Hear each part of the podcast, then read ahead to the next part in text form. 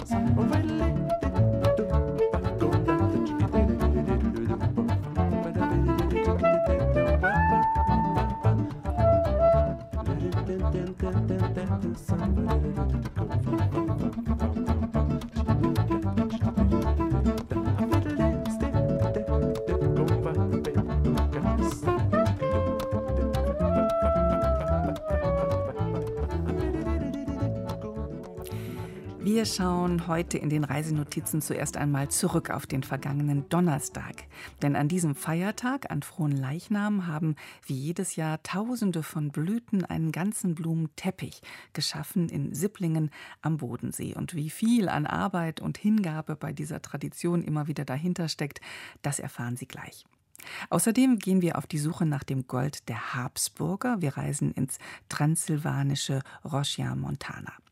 Im zweiten Teil heißen dann unsere Reiseziele Penny Lane, Strawberry Fields und der Cavern Club. Beatles-Fans wissen jetzt schon Bescheid. Es geht nach Liverpool, das in diesem Jahr gleich einige Jubiläen der Fab Four feiert und wir wollen die Stadt per Bus auf den Spuren der wahrscheinlich berühmtesten Band der Welt erkunden. Und zum Abschluss reisen wir dann zum Instagram-Hotspot für Japaner, zum alten Flecken im südwestfälischen Freudenberg. Bei all dem wünsche ich Ihnen viel Vergnügen und wir stimmen uns ein auf dem Bodensee mit einem Lied, das Frohen Leichnam traditionell gern gesungen wird, Pange Lingua Gloriosi, ein Hymnus aus dem 12. und 13. Jahrhundert, hier in instrumentaler Version.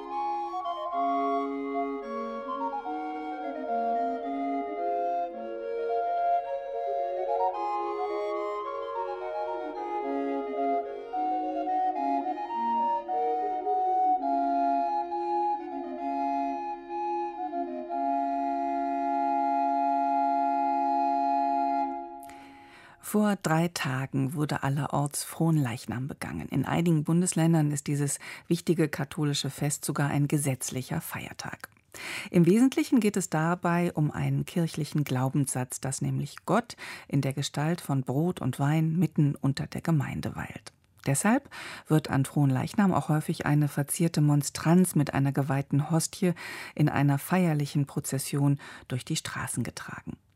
In manchen Gemeinden Süddeutschlands geht der Brauch sogar noch ein bisschen weiter. Da fertigen die Bürgerinnen und Bürger aus Tausenden und Abertausenden Blumen und Blüten sogenannte Blumenteppiche, die sie anschließend quer durch die Gemeinde auslegen. Unter anderem hält sich dieser Brauch in der kleinen Bodenseegemeinde Sipplingen, ganz im Süden Baden-Württembergs.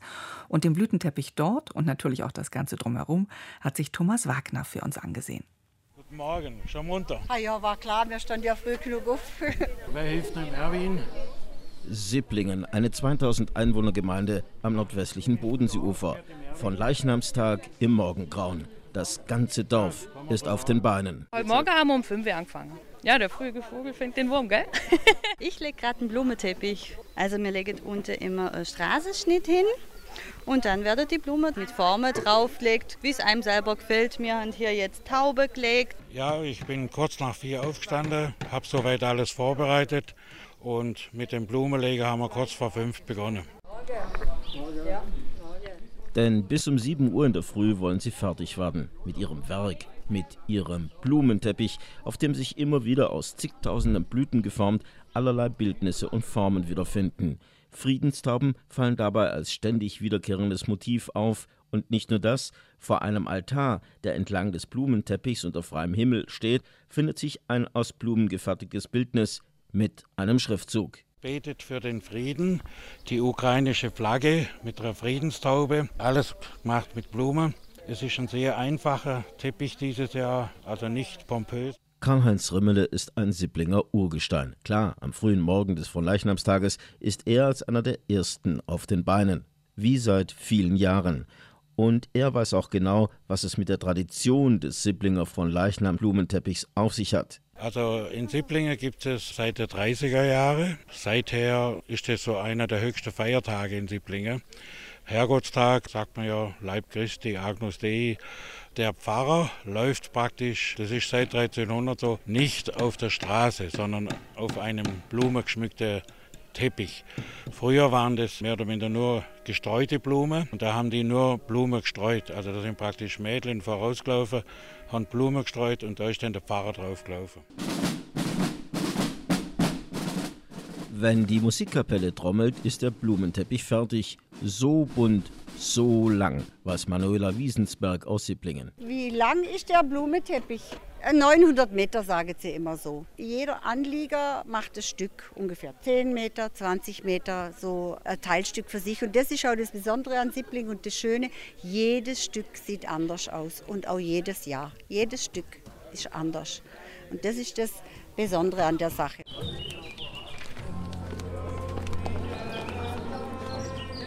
Draußen fröhliches Vogelgezwitscher, drinnen in der vollbesetzten katholischen Kirche St. Martin, mitten im Ortskern von Sipplingen, der Festgottesdienst.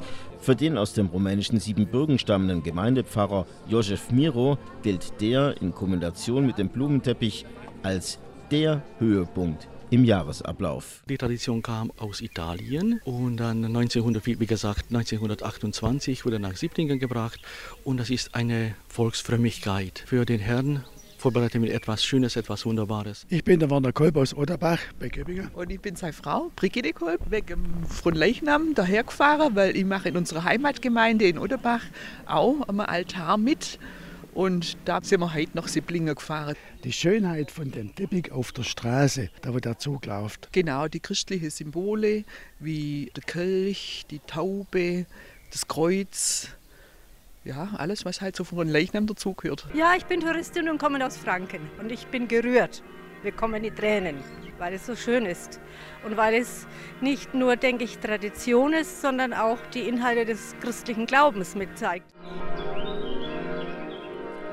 Viele, die am Straßenrand stehen, sind von auswärts angereist. Der Sipplinger Blumenteppich ein Anziehungspunkt auch für Touristen und die bekommen nicht nur was zu sehen, sondern auch zu hören. Lautstark. Fertig. Hoch, leg, an.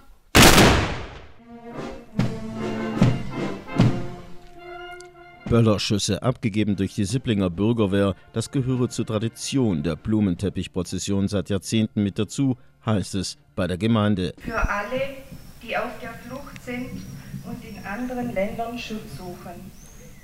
Doch es gibt auch leisere Töne bei der Sipplinger Blumenteppichprozession.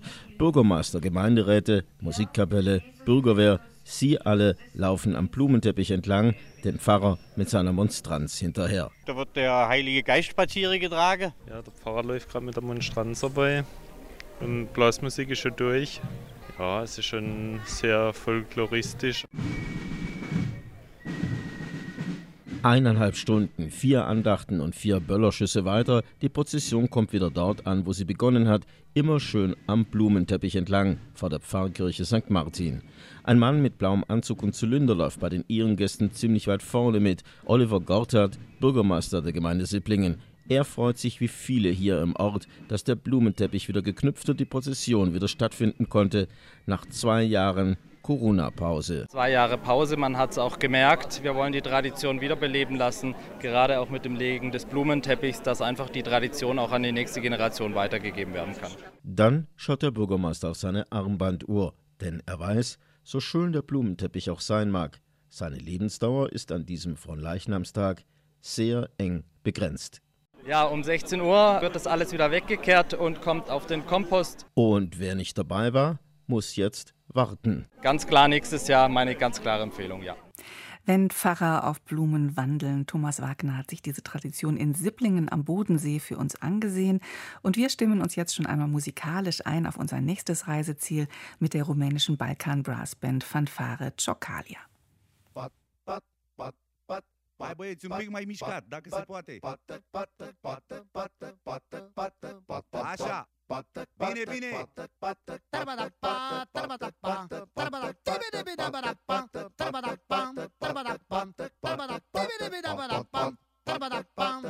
Mai vesel, mai vesel un pic! Un pic! タバラバラバラバラバラタバラバラビリビラバラタバラバラバラバララパンパンパラタイプティブバッバラバラバラバラバラバラビタバラバラバラバラビタバラバラ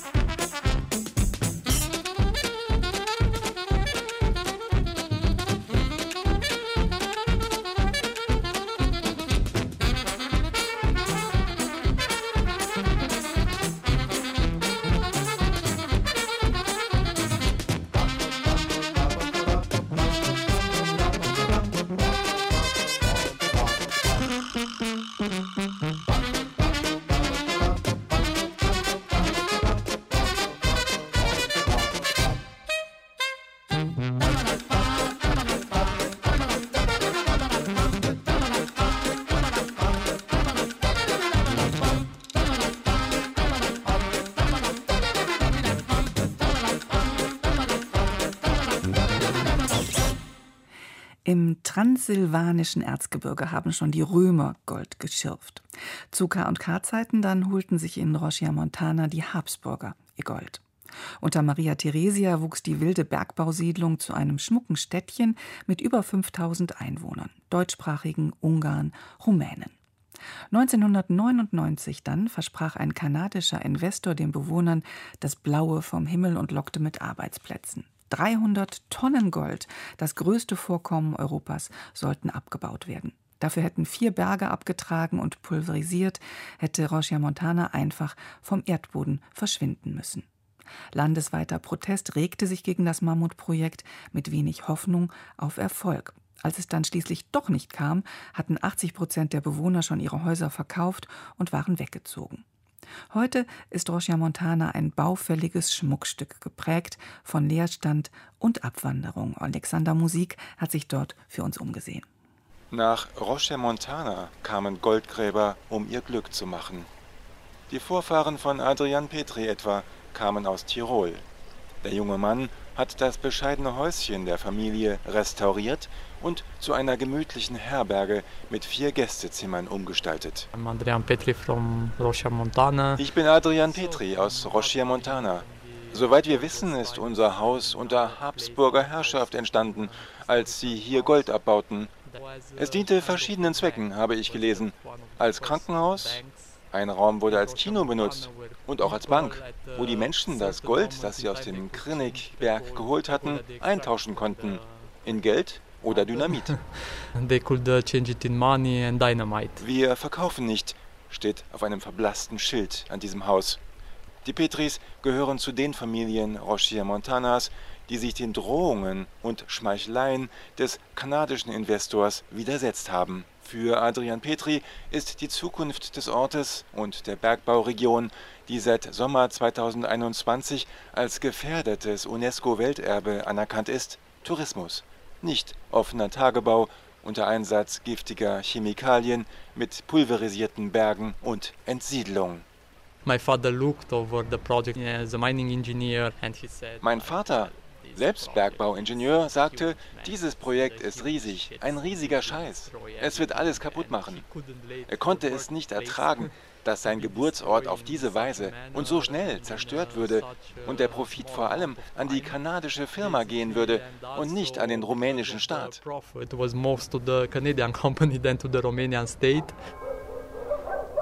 Rochia Montana ist ein verfallendes Schmuckstück. 40 Häuser, entstanden zur Hochzeit des Ortes unter Maria Theresia, stehen unter Denkmalschutz. Verspielte Bauernhäuser, kleine Palazzi. Früher hatte jedes Haus eine eigene Stampfmühle zum Zermahlen des Goldes, das die Bewohner aus dem Berg geholt hatten. Heute muss kaum eines nicht durch Holzbalken abgestützt werden. Andere sind mit einer Plane verhängt. Darauf gedruckt makellose Schaufassaden, wie sie der Investor versprochen hatte. 80 Prozent der Häuser sind verlassen.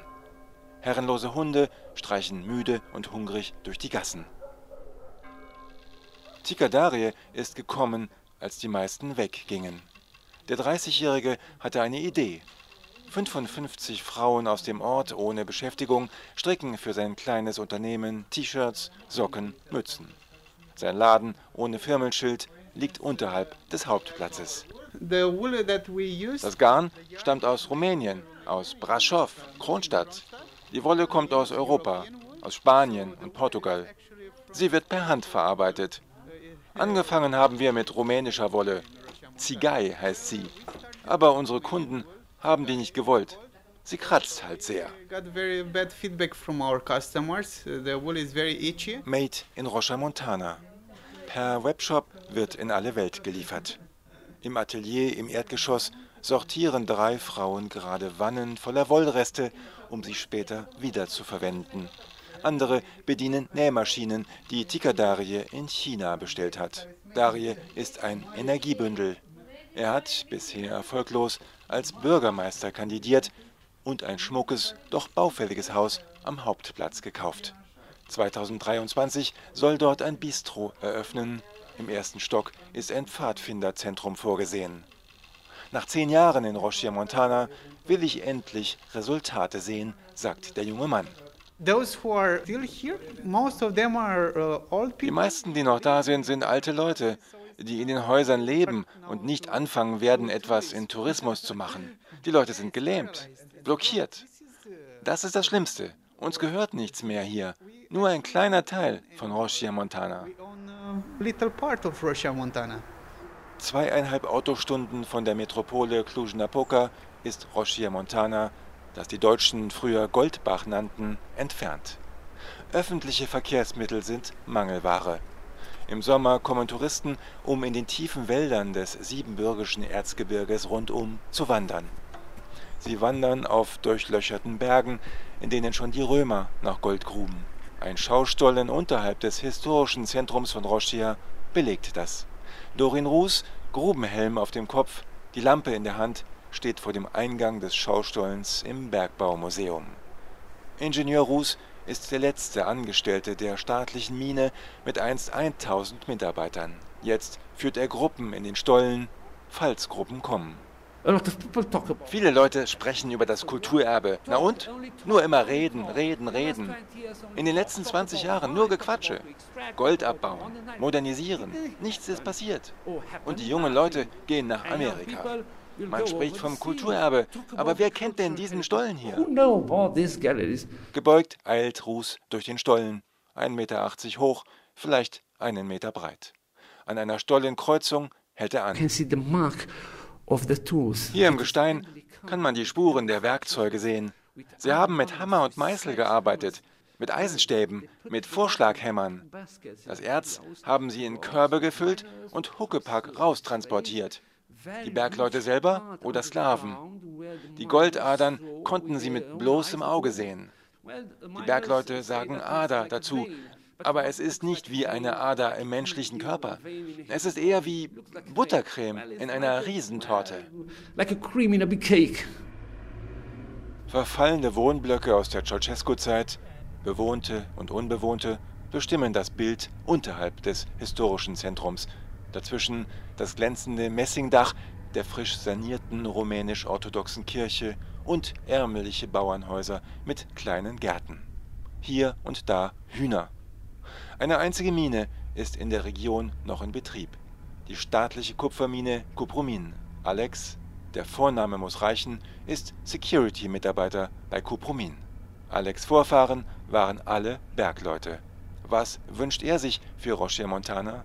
First time I hope so to be healthy, me and my family. Vor allem hoffe ich, dass meine Familie und ich gesund sind. Sonst weiß ich nicht. Hoffentlich wird die alte Mine wieder eröffnet. Ich hoffe, hoffe, dass ich Leute zur Arbeit gehen sehe. Alles soll so sein wie früher. Vor 10, 15, 20 Jahren. Mehr Menschen und alle glücklich. More people, everybody happy. That's it, I think so. Yeah. Zurück ins historische Zentrum. Oberhalb des Ortes, wo schon fast der Wald beginnt, hat Zeno Cornea sein Haus. Auch auf diesem steht nicht zu verkaufen. Cornea nennt sich einen Veteranen des Widerstands. Er reicht selbstgemachten Cognac zur Begrüßung. Die Korruption durch den Investor sei so intensiv gewesen, dass sie gestunken habe, sagt Cornea. Aber immerhin, es habe Familien gegeben, die den Verlockungen der Rochia Montana Gold Corporation nicht gefolgt seien. Oben am Teich habe ich ein Kreuz aufgestellt, um Gott zu danken für die Rettung Rochia Montanas und allen Rumänen, die auf die Straße gegangen sind und für die Rettung Rochia Montanas demonstriert haben. Die Lähmung Rochia Montanas, wie sie Tika Darie empfindet, wird wohl anhalten in Rochia Montana. Die allermeisten pittoresken, leerstehenden Häuser gehören dem Investor.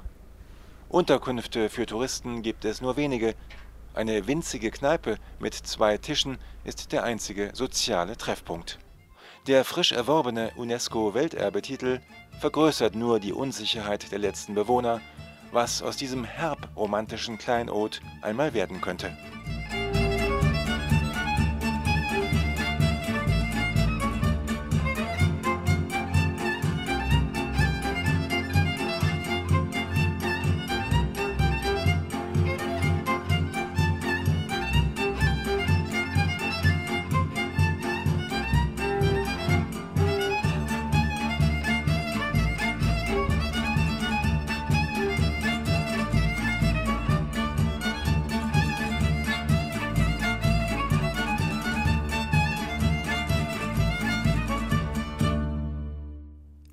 Alexander Musik führte uns durch Roschia Montana im transsilvanischen Erzgebirge.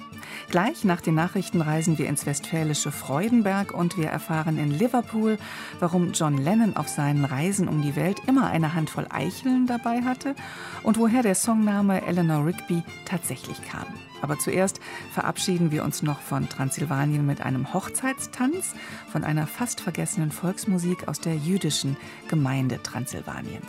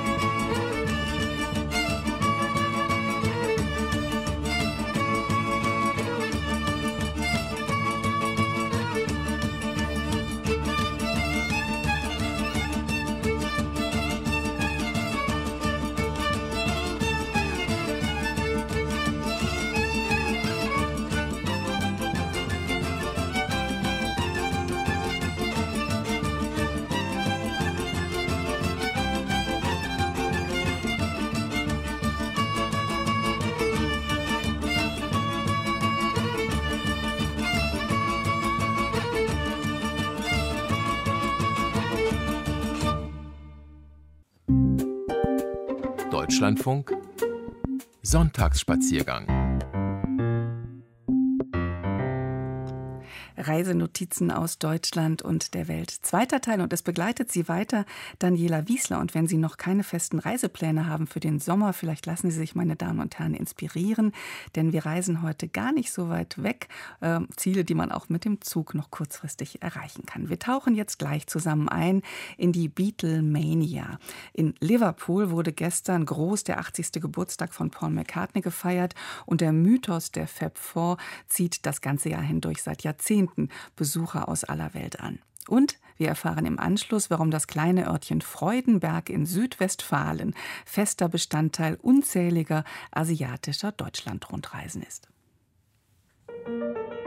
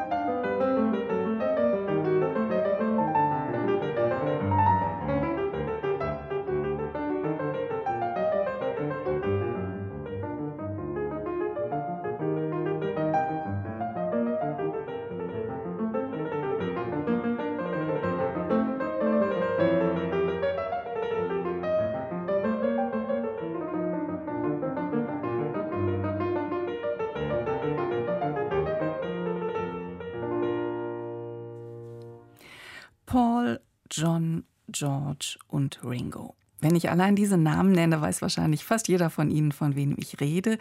Die Beatles. Sie waren Ikonen ihrer Generation. Sie prägten damals eine neue Musik- und Jugendkultur. Ihre Songs werden bis heute in aller Welt gespielt. Gestartet haben die vier Jungs ihren Siegeszug in Liverpool, einem Ort im Nordwesten Englands, der jahrhundertelang vor allem einer der wichtigsten Seehäfen des Landes war. 2004 wurde der historische Teil des Hafens zum Weltkulturerbe erklärt. 2008 war Liverpool europäische Kulturhauptstadt. Seitdem die Arbeiterstadt mit ihren heruntergekommenen Docks Ende der 70er Jahre zu kriseln begann, setzten die Stadtoberen besonders auch auf die Beatlemania. Mit Stadttouren im Taxi, Beatles Museum, der Magical Mystery Tour, Beatles Hotel, Clubs und renovierten Beatles Elternhäusern. Gestern nun wurde in Liverpool groß gefeiert. Paul McCartney, der letzte verbliebene Beatles-Gründer, wurde 80 Jahre alt. Und einmal mehr hat sich die Stadt ganz dem Mythos der Fab Four hingegeben. Michael Marek und Sven Weniger haben sich dort vorher in den Docks, in Kneipen und Studios umgehört. Hallo, this is Paul McCartney. Guten Tag, Fans in Germany. Guten Abend. This is George Harrison. Fancy Beatles. You know, when you drive onto Penny Lane, you could be on any street anywhere in the world. Wenn Sie auf der Penny Lane fahren, ehrlich, das könnte auch irgendeine andere Straße auf der Welt sein.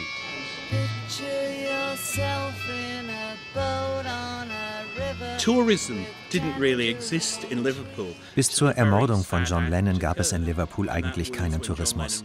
Erst dann begannen die Leute hierher zu pilgern, um all die Orte zu sehen, die etwas mit den Beatles zu tun hatten.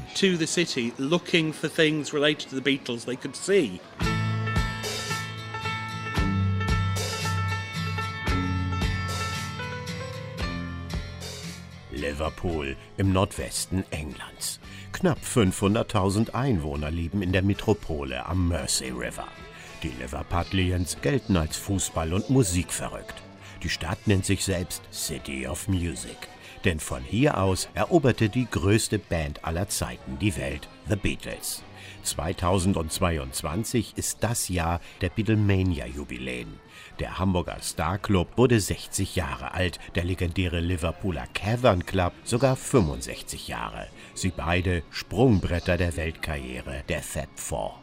Am 18. Juni feiert nun Paul McCartney, der letzte verbliebene Beatles-Gründer, seinen 80. Geburtstag. Vom Arbeiterkind zum Sir, vom Zeitungsausträger zum Milliardär. Und vor 55 Jahren kam die berühmteste Platte der Fab Four auf den Markt.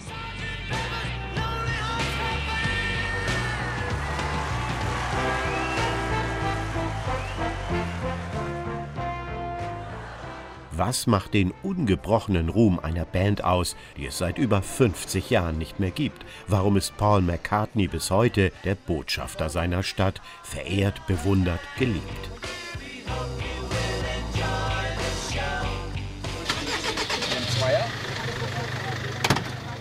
Nach dem Ende der Covid-19-Beschränkung setzt sich wieder jeden Morgen um 10 Uhr der bunt lackierte Bus in Bewegung. Fünfmal am Tag die gleiche Tour, stets gut gefüllt mit Besuchern zwischen 16 und 76. Sie sind Gäste der Magical Mystery Tour, einer Zeitreise auf den Spuren der berühmtesten Söhne der Stadt.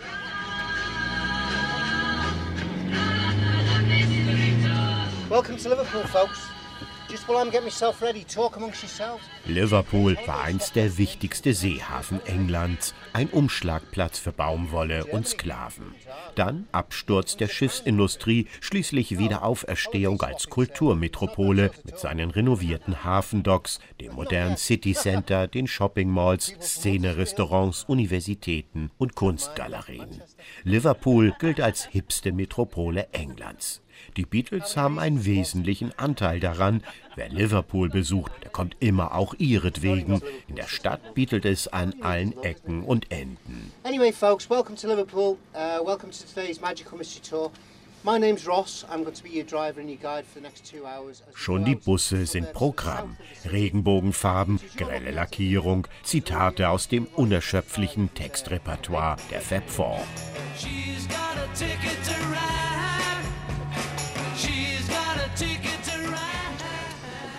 And what we're going to be doing is we're going to be looking at um, the Beatles' early lives in Liverpool before they had to leave Liverpool to go down to London. Tourguide Ross Grant verspricht, nahezu alle wichtigen Beatles-Orte in Liverpool abzuklappern.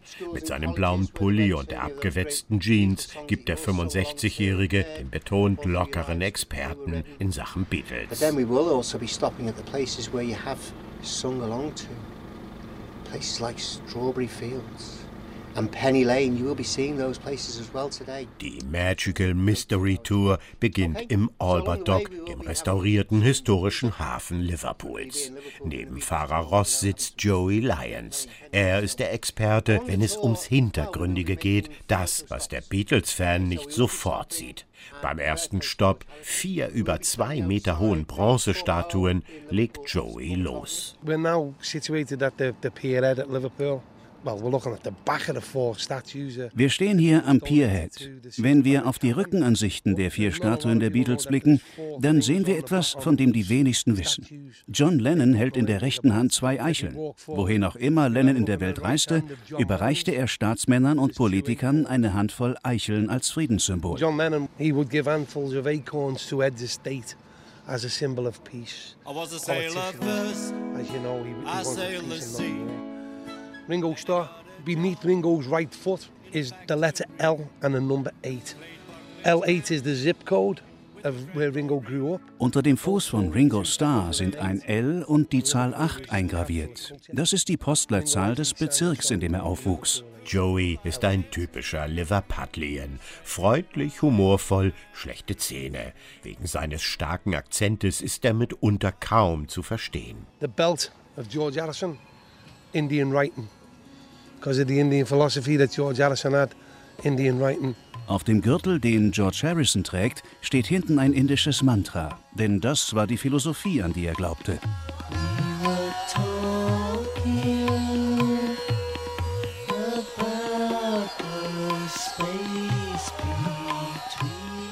And if we come round to the front of Paul McCartney, the main man, Und wenn Sie hier vor Paul McCartney stehen, dem wichtigsten Mann der Band, dann sehen Sie, dass er eine Filmkamera trägt, die sicher von Linda McCartney ist. Linda war ja Fotografin. And that is a symbol for Linda McCartney. Okay. When it's far too late, when they pass away. Viele Liverpudlians wie Ross Grant und Joey Lyons leben nicht in der Vergangenheit, sie leben von ihr und das recht gut. Jedenfalls sehr viel besser als die berühmtesten Söhne der Stadt Anfang der wilden 1960er Jahre, als die vier noch am Anfang ihrer Karriere standen. Nur wenige Schritte von den bronzenen Fab Four entfernt verkehrt eine der berühmtesten Fähren der Welt auf dem Fluss Mersey. Jerry and the Pacemakers haben diese Fähre 1964 besungen, eine andere Liverpooler Band, die damals fast ebenso bekannt war wie die Beatles. So ferry, cross the Mersey, cause this land. Okay, folks, so that was the street signs of uh, Penny Lane. Weiter geht es auf der Magical Mystery Tour. Ein unverzichtbarer Stopp. 197 Queens Drive. Hier steht noch immer die Villa von Brian Epstein, dem legendären Beatles-Manager. Die grüne, großzügige Allee liegt mitten in Liverpool. Brian Epstein, you'll soon realize, came from a completely different background. Epstein hatte einen völlig anderen familiären Hintergrund als die Beatles. Brians Großeltern flohen als Juden vor den Nazis aus Osteuropa nach Liverpool. Von hier aus wollten sie eigentlich weiter in die USA und ein neues Leben beginnen. Uh.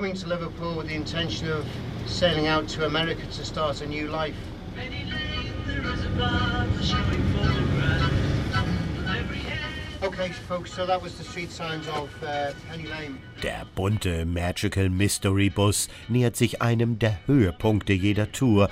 Penny Lane steht auf dem unscheinbaren Straßenschild. Ross lächelt schelmisch. When the Beatles released the song, lots of people came flocking from all around the world here to Penny Lane. Als die Beatles den Song 1967 herausbrachten, kamen Menschen in Scharen aus der ganzen Welt hierher. Die Straßenschilder wurden als Souvenirs einfach abmontiert. Mit den Jahren wurde das dem Stadtrat zu bunt und man ließ den Straßennamen einfach auf diese Mauer vor uns malen. And so many got taken that the council actually put onto the wall the sign, a painted sign.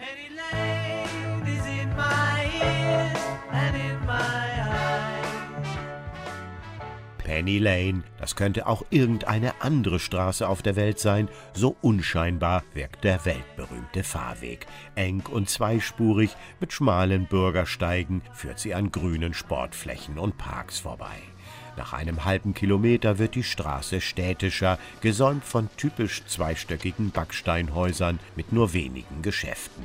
The reason for it is that it played such an important part in all of the Beatles' early lives growing up. Warum dieser Song so wichtig ist? Penny Lane spielte im Leben der Beatles eine große Rolle. Hier sind Paul und John aufgewachsen. Penny Lane ist ihnen in Fleisch und Blut gegangen. Hier sind sie jeden Tag vorbeigekommen. Viele Songs der Beatles handeln von den Erinnerungen an ihre Kindheit in Liverpool. It just was a song about everyday life growing up in Liverpool.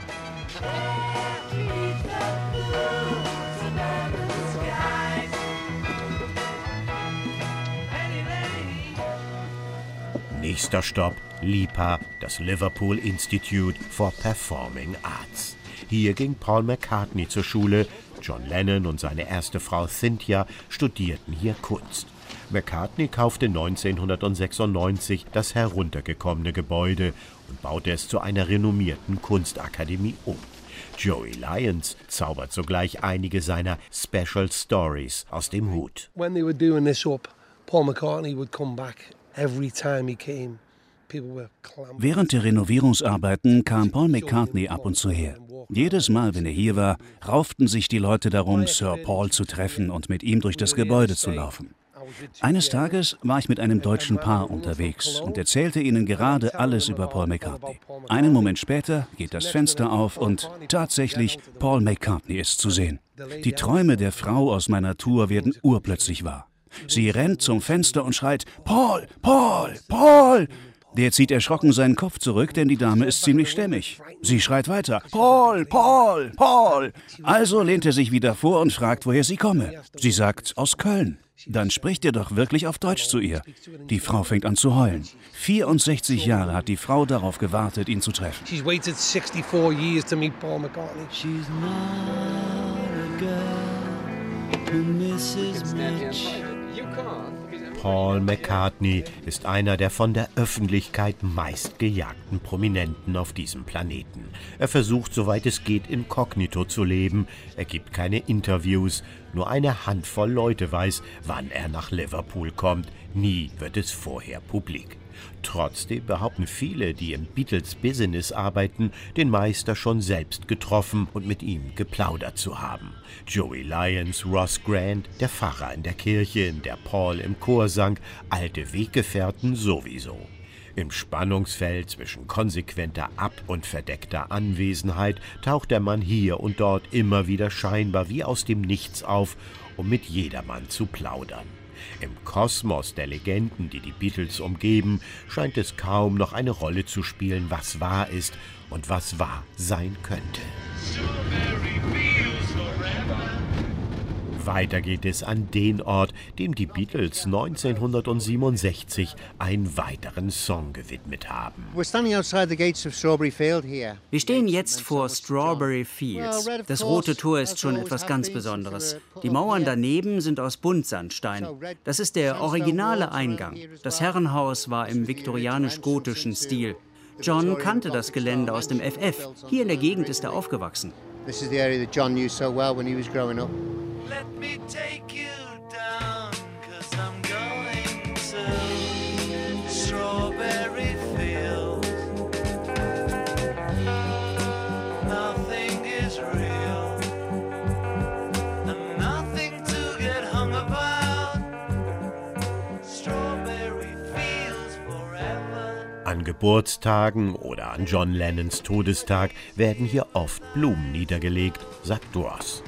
Heute ist das Tor mit Liebeserklärungen übersät, ein Gästebuch aus Metall.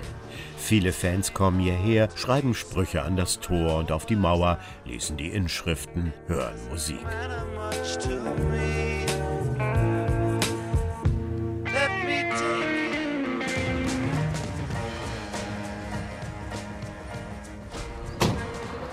Okay, folks, let's go.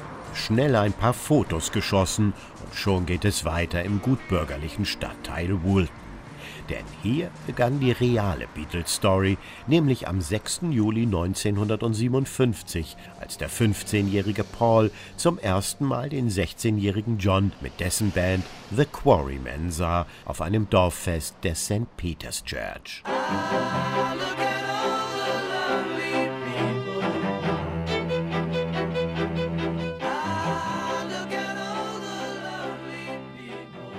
Ein unverzichtbarer Stopp für Ross und Joey und ein dankbarer Ort für Legenden. Zumal sich hier auf dem Friedhof direkt an der Straße ein weiteres Geheimnis zu einem berühmten Beatles-Titel lüftet. Joey Lyons geht zu einem ganz bestimmten Punkt der Friedhofsmauer. Er weist in zwei Richtungen, senkt die Stimme und spricht jetzt wie zu Vertrauten. Also in the graveyard is a tune by the name of Eleanor Rigby. Paul McCartney, Hier seht ihr auf dem Friedhof ein Grab mit der Inschrift Eleanor Rigby. Paul McCartney schrieb und sang den Song, sagte aber, der Name sei nicht vom Friedhof gekommen, sondern von Eleanor Bron inspiriert, der Schauspielerin aus dem Film Help. Und Rigby sei der Name eines Geschäfts in Bristol. Da vorne, schräg, könnt ihr lesen? Eleanor Rigby, gestorben mit 44 Jahren. Es gibt da diese Geschichte. John Lennon kam immer mal wieder von den Chorproben heraus, um eine zu rauchen. Er setzte sich auf diese Mauer und von hier aus konnte er Eleanor Rigby sehen. Wenn ihr euch da hinsetzt, so ja, dann seht ihr zwischen den Gräbern hindurch den Grabstein von Eleanor Rigby. Also, hat McCartney den Song wirklich geschrieben oder nicht? War das alles erfunden? Ist es reiner Zufall, dass man von hier Eleanor Rigby sieht? Zu viele Zufälligkeiten. Wenn ihr mich fragt, ob die Namen von diesem Friedhof kamen, würde ich sagen, ja. Paul McCartney write the song? Did he not write the song? Was it made up?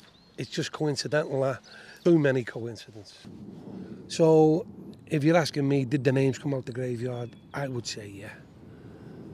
I would say yeah.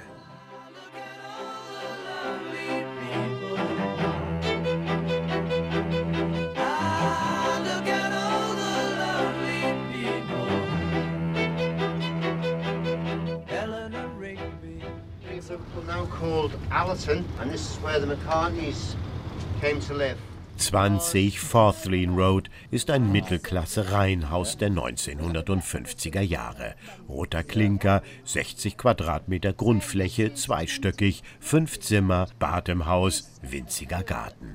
Die meisten Fans auf der Magical Mystery Bus Tour dürfen nur von der Straße einen Blick darauf werfen, wo Paul McCartney sieben Jahre seiner Jugend verbrachte.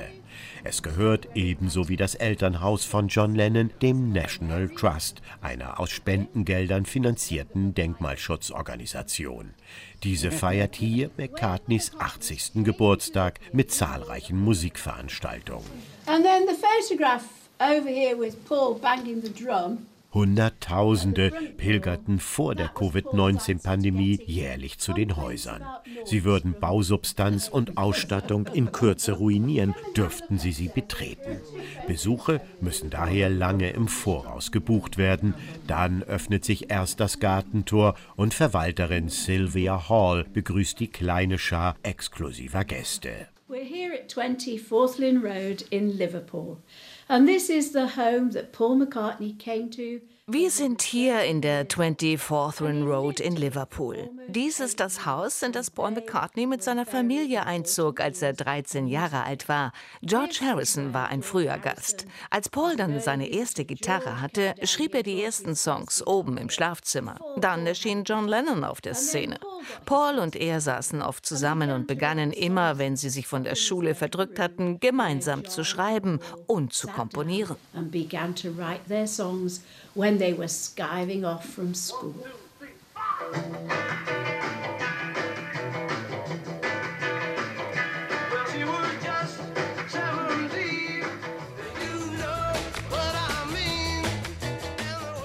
Im Wohnzimmer fallen die verschiedenen gemusterten Tapeten auf. Die Eltern kauften billige Reste, die sie dann zusammenklebten. Rechts der falsche Kamin, dazwischen abgewetzte Sofas. Links steht ein Piano. Vater Jim galt als guter Klavierspieler von Swing- und Ragtime-Stücken. Rock'n'Roll mochte er nicht. Paul begleitete ihn anfangs auf einer Trompete, erst später bekam er seine erste Gitarre. Vom Band hört man Pauls Stimme, er erzählt über seine Zeit in der Forthland Road. 20 Forthland Road was the house that we moved to when I was a teenager. Besuchern ist es strikt verboten, Aufnahmen im Haus McCartneys zu machen. Gelegentlich werden die Handys der Besucher eingesammelt, eine Geheimniskrämerei, die dem Mysterium Beatles Vorschub leistet. Verstehen kann man das nur schwer, denn der Wohnalltag der McCartneys war eher banal. The McCartneys were the second people to live in this house, so they came here in 1956. So Die McCartneys waren die zweite Familie, die hier einzog. Das war 1956. Es ist ein typisches Haus für die Arbeiterklasse der damaligen Zeit. Dem National Trust gehört das Haus jetzt seit 20 Jahren. Und obwohl es in seiner Struktur unverändert war, musste man doch eine Menge Mühe investieren, um es wieder auf den Stand der 1950er zu bringen. Zum Beispiel ist der Teppich im Wohnzimmer aus Läufern zusammengenäht, genau wie es die McCartneys taten. Die hatten nicht viel Geld. Also nahmen sie Läuferstücke, die eigentlich für die Treppe gedacht waren. Die nähten sie dann zusammen zu einem großen billigen Teppich. Letztes Jahr war der dann ziemlich abgetreten und es war ziemlich aufwendig für den Trust, alte Läufer aufzutreiben, die sie dann zusammennähen konnten. Together again, but they did find them.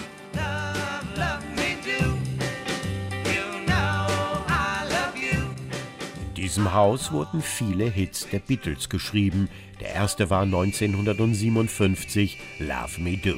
Später One After 909 und 1963 She Loves You. Vielleicht um die 100 Songs, vermutet Sylvia Ross und zeigt ihr Lieblingsausstellungsstück. I like the piano. I've taught myself to pick out a few chords of Let It Be. Ich mag das Klavier. Ich habe mir ein paar Akkorde beigebracht, um Let It Be zu spielen. Natürlich mag ich auch Pauls Schlafzimmer sehr. Immer wenn ich die Tür morgens aufmache, sage ich Guten Morgen, Paul. Ich erinnere mich dann daran, wie er sagte, ich habe früher Zeitungen ausgetragen. Und samstags gab es morgens immer den Saturday Club auf BBC. Da wurden auch ein paar Rock'n'Roll-Songs gespielt. Ich machte also meine Zeitungsrunde und legte mich dann wieder ins Bett, um den Saturday Club zu hören.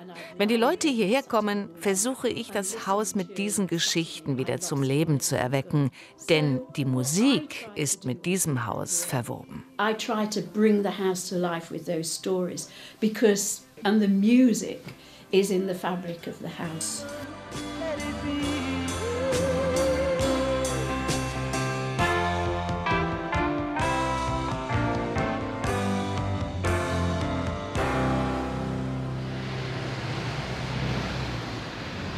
Now, as we drive past Matthew Street, have a look down, you'll see the Cavern Pub. Die Tour geht langsam ihrem Ende zu. Die letzte Station ist der Cavern Club in der Matthew Street. Hier begann die Weltkarriere der Fab Four. Von 1961 bis 1963 hatten die Beatles hier im Keller Club fast 300 Auftritte. Dann verschaffte ihnen Manager Brian Epstein eine Konzerttour in den USA. Es wurde ein Mega-Durchbruch. Der Rest ist Geschichte, sagt Julia Bird.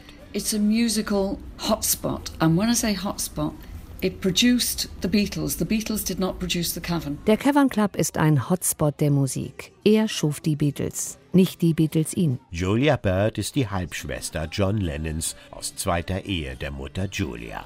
Erst nach Johns Tod begann sie sich mit dessen Leben und Andenken zu befassen. Inzwischen ist sie stark im Beatles-Hype engagiert und wird auch von Liverpool gern zu Promotion-Zwecken eingesetzt, wenn es darum geht, die Beatlemania weiter am Kochen zu halten. When do you think the next Mozart will be?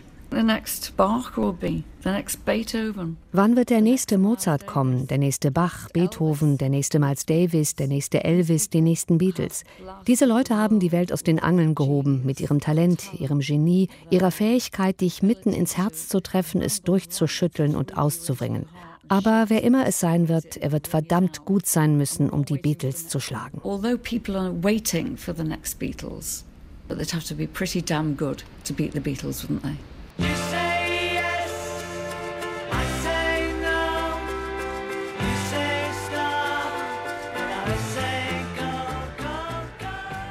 Überall in der Stadt wird man mit der Nase auf die Fab vorgestoßen.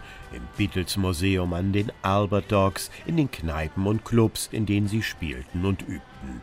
Im Cavern Club, dem Wohnzimmer der Beatles, steigt zum Geburtstag eine große McCartney Tribute Party. Dutzende andere Events huldigen im Juni der 1960er Jahre Ikone. Manchmal ist es fast zu viel des Guten, fast immer ist es so toll gemacht wie das Hard Days Night Hotel, ein Ort, an dem man nachts ermattet unter den Konterfeis der Göttlichen einschlafen kann. Um, folks, this is the end of the tour. You're going to say goodbye, but I'm going to say hello and welcome to my city. Bye bye. Sayonara. Thank you. Get going, hit the road, Jack, and lot. don't come back. Danke, Wiedersehen.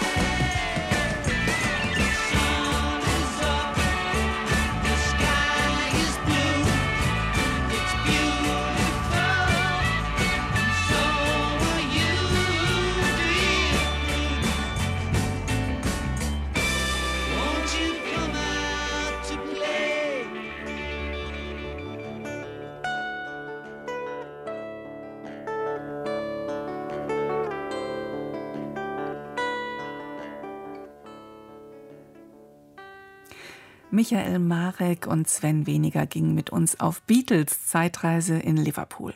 Und wir schauen uns jetzt Deutschland einmal mit den Augen unserer Besucher aus Asien an. Auf deren Reiseroute ist der Ort Freudenberg ein fester Bestandteil und wir erfahren gleich auch, warum.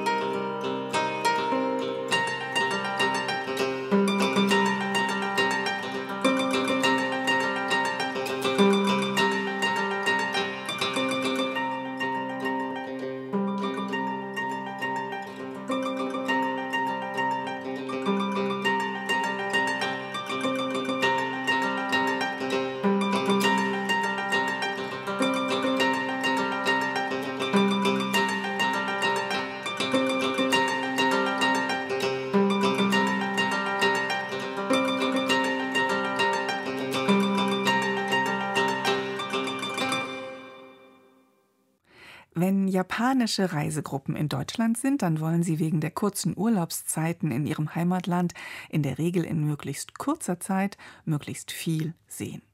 Berlin, München, Köln, Schloss Neuschwanstein, Heidelberg, Rothenburg ob der Tauber und Freudenberg. Die kleine Stadt im südwestfälischen Siegerland hat 18.000 Einwohner und gehört seit Jahren zum festen Bestandteil vieler Reiserouten. Warum? Es gibt hier ein sehr malerisches Fachwerkensemble, den alten Flecken, der die Tagestouristen aus aller Welt mit ihren Selfie-Sticks hierher nach Freudenberg zieht. Mein Kollege Dennis Burg hat sich auf einen Rundgang durch die Freudenberger Altstadt gemacht und auch einen Blick in die schwarz-weißen Fachwerkhäuser geworfen. An einer Durchgangsstraße gelegen steht ein kleiner Brunnen, aus dem klares Wasser plätschert. Hier beginnt die Freudenberger Altstadt und hier treffe ich Richard Flender, ein gemütlicher Typ mit weißem Bart und Haaren sowie einer Brille. Flender ist 70 Jahre alt und lebt mit einer Unterbrechung von zehn Jahren schon sein ganzes Leben in Freudenbergs Altstadt. Ja, das ähm, macht mit mir so, ein Gefühl von Vertrautheit oder Heimat oder Bekanntheit auch habe. Ich habe hier also ein großes soziales Netz, viele Bekannte, kenne daher viele alte Flecker, aber auch zugezogene und jeder Gang hier durch den Flecken ist immer irgendwie mit Kommunikation verbunden. Flecken, das äh, bezieht sich auf die Verleihung der Markt- und Fleckenrechte, die 1456 hier dem Ort verliehen wurden, die also die Erlaubnis erteilen, dass man hier einen Markt abhalten darf. Die umliegenden Dörfer, wenn die was einkaufen wollten oder so, dann sagten die immer, ich gehe in den Flecken. Ja. Etwa 270 Flecker wohnen hier in den 85 optisch gleichen Fachwerkhäusern. Alles in weiß mit schwarzen Balken gehalten, bedeckt mit Schieferdächern, auf rund 10.000 Quadratmetern in einem Raster angeordnet. Viel Platz zwischen den einzelnen Häusern ist hier nicht, von Wiesen ganz zu schweigen. Dass Freudenberg mittlerweile ein weltweit bekanntes Aushängeschild Deutschlands ist, hätte Flender nie gedacht. Der Grundstein wurde dafür in den 60er Jahren gelegt. Damals gab es Überlegungen, aus Freudenberg einen Luftkurort zu machen. In den folgenden Jahren kamen immer mehr Touristen in das südwestfälische Städtchen. Vor rund zehn Jahren schaffte es Freudenberg dann ins japanische Fernsehen. Und zwar in einer Serie, wo den äh, Japanern äh, Orte auf dieser Welt vorgestellt wurden, die man mal gesehen haben muss. Und wenn also ein reicher Japaner oder Japaner, die sich das leisten können, eine Weltreise machen, je nachdem welches Paket sie buchen, äh, dann besuchen sie hier in Deutschland Schloss Schwanstein, Kölner Dom und auch Freudenberg, den alten Flecken. Immer wieder begegnen uns Touristen. Heute sind es weniger Busse, vielmehr einzelne Paare oder ganz kleine Grüppchen. Wir stehen vor dem Haus von Gisela Hof, die hier wohnt. Hallo Gisela. Ja, hallo Richard. Na, wie ist es? Oh, danke, ich bin zufrieden. Ja, ja das ist schön. Bis so im Alter ist, wohl? Ja, ja, nur. Das ist halt nicht mehr so wie früher, oder? Ich möchte gerne irgendwo anders wohnen. In keiner Großstadt, in keinem Haus, wo 20, 30 äh, Wohnungen sind, in solchen Mietskasernen, äh, wie man so sagt, möchte ich nicht sein. Gisela Hof ist 87 Jahre alt und lebt seit 1961 in dem Haus, das schon ihren Großeltern gehörte. Das Fachwerkhaus hat eine Wohnfläche von rund 150 Quadratmetern auf drei Etagen verteilt. Die Decken sind relativ niedrig.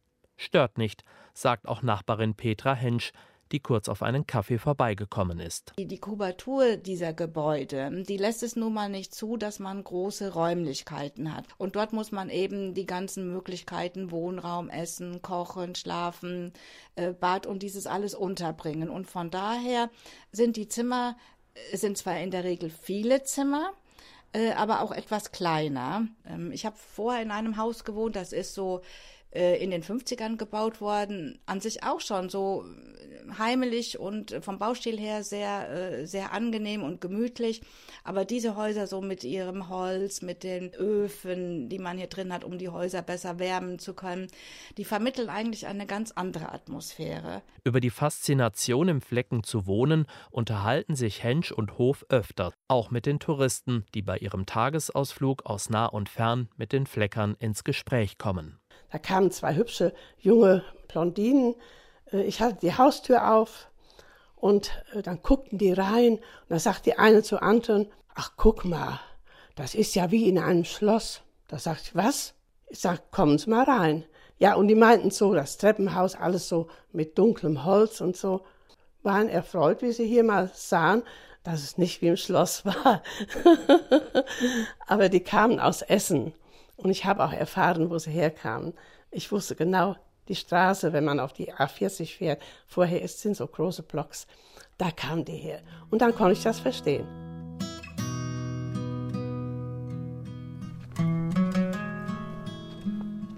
Wieder draußen im Flecken unterwegs begegnen uns vereinzelte Gäste, die mit dem Fotoapparat oder Handy Bilder machen. Motive gibt es genügend. Auch ein Kirschbaum sorgt für den perfekten Schnappschuss in der Altstadt, die unter Denkmalschutz steht. Das bedeutet, alle Dächer äh, müssen mit Naturschiefer gedeckt werden oder mit Pfannen halt. Und die Außenbalken müssen alle Eiche sein. Und die Fenster müssen eine bestimmte Größe haben.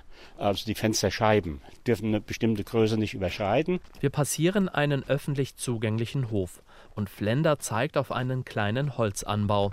Der diente bei vielen Häusern früher als Toilette. Der dann unter Umständen von zwei oder drei Familien gemeinsam benutzt wurde. Und da waren dann mal junge Leute, die hatten sich einen Spaß gemacht, haben auf die Toilette einen Holzklotz gesetzt und da drauf einen Hut. Und dann kam der ältere Nachbar und sagte, oh, ist ja schon besetzt, wa? Auf Platz, sagte er dann, ist halt besetzt, wa? Da gar nicht halt nochmal, ich komme gleich nochmal wieder, beeil dich, wa? Und dann kam er wieder und sagte, du sitzt ja immer noch da drauf. Jetzt mache, ich muss, wa? Und fünf Minuten später kam er wieder und da saß er immer noch da auf dem Klo. Und dann sagte er, oh, jetzt kannst du sitzen bleiben, ist zu spät, wa? Das Siegerland wäre nicht das Siegerland, wenn es ringsrum keine Berge geben würde. Sowohl der Flecken als auch der gegenüberliegende Kurpark liegen beide an bzw. auf einem Berg. Der Kurpark heißt im Volksmund Asthmahügel. Und das merkt man an meiner Stimme auch. Wenn man die Stufen hier hochgeht, dann fängt man an zu japsen. Wie wenn man nicht mehr jung ist. Oder? Bald haben wir die 172 Stufen geschafft. Wir werden mit einem wunderbaren Ausblick auf den Flecken belohnt.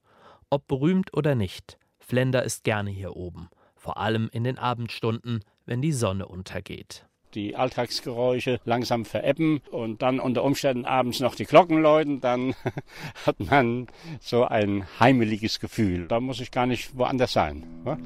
Das schickt.